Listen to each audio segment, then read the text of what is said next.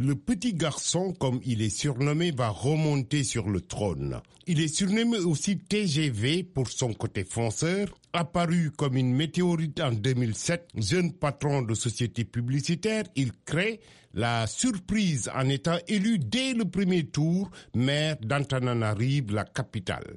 Grâce à son sens de la communication et au soutien de sa propre radio-télévision Viva, il s'impose rapidement comme le principal opposant à Marc Ravalomanan, président à l'époque. Ses nombreux partisans défient ouvertement Ravalomanan et finissent avec la complicité des militaires par le chasser du pouvoir. Interdit de candidature à la présidentielle de 2013, Ange Rajoel soutient son ancien ministre des Finances, Eri Rajoanan Manpian, qui l'emporte. Mais très vite, les deux hommes se brouillent. Rajoel avait promis de battre son ancien protégé dans les urnes et aussi reprendre sa revanche sur Ravalomanan.